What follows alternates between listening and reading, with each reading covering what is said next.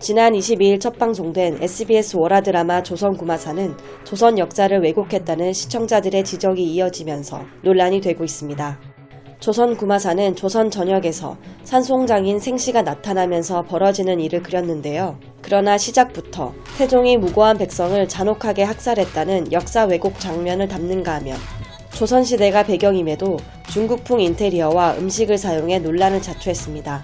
드라마 속 기방의 식탁 위에는 검은 도자기에 빨간색으로 주라는 문구가 적혀 있었고 중국식 만두를 비롯해 중국 술, 중국 간식인 월병과 피단 등이 놓여 있었습니다. 이는 건물, 음식, 식탁 모양까지 모두 중국식으로 표현된 것인데요. 이뿐만 아니라 조선구마사 드라마에 삽입된 OST 역시 중국 전통 현악기인 고쟁으로 연주한 음악으로 알려졌죠. 첫 회 방송이 끝난 후부터 시청자 게시판에는 시청자들의 불만이 폭주했습니다. 시청자들은 방송을 중단해야 마땅하다. 동북공정 드라마 아니냐고 지적하고 나섰는데요. 조선구마사 제작진은 이러한 논란을 의식한 듯 방송 시작 전 본 드라마의 인물, 사건, 구체적 시기 등은 역사적 사실과 무관하며 창작에 의한 허구임을 알려드린다라는 문구를 삽입했으나 태종을 비롯해 충녕대군, 양녕대군 등 실존 인물을 그대로 드라마에 사용하면서 버젓이 역사 왜곡을 자행했다는 지적은 계속됐고 분노의 화살은 배우들에게도 향했습니다. 조선 구마사가 만든 세계관과 캐릭터 설정에 실제 역사적 인물들의 이야기를 왜곡하는 부분이 있음에도 불구하고 출연을 결정한 것에 대한 실망감의 목소리가 큰 것인데요. 실제로 출연 중인 배우 김동준은 23일 SNS에 본방 사수 게시글을 올렸는데 이에 대한 비난의 반응이 쏟아지자 결국 게시물을 삭제했습니다. 논란이 커지자 제작진 측은 나라를 통해서 막 조선으로 건너온 서역의 구마사제 일행을 쉬게 하는 장소였고 명나라 국경에 가까운 지역이다 보니 중국인의 왕래가 잦지 않았을까 하는 상상력을 가미하여 소품을 준비했다.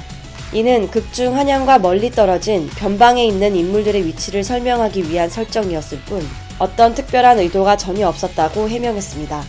하지만 이는 실존 인물의 왜곡과 관련한 입장이 아닌 중국풍 소품과 음식에 관련된 해명이었는데요.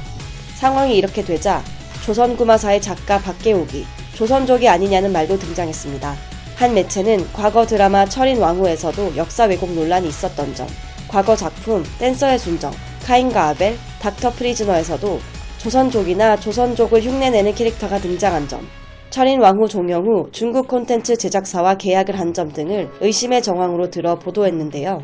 이 같은 의심의 관계자는 박 작가는 조선족이 아니다라고 밝히기도 했습니다. 논란이 사그라지지 않자 가장 먼저 움직인 건 광고계였습니다.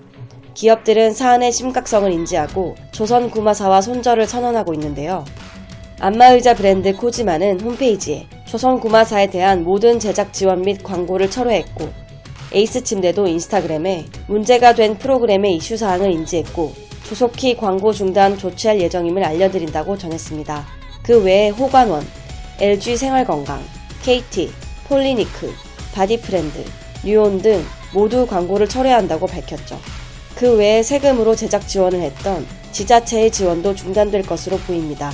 나주시는 드라마 측과 관내 나주시 영상 테마파크 사용과 관련해 체결했던 제작 지원 계약을 철회했으며 문경시 역시 문경 로케이션 인센티브 지원 사업 철회를 준비 중인 것으로 알려졌습니다.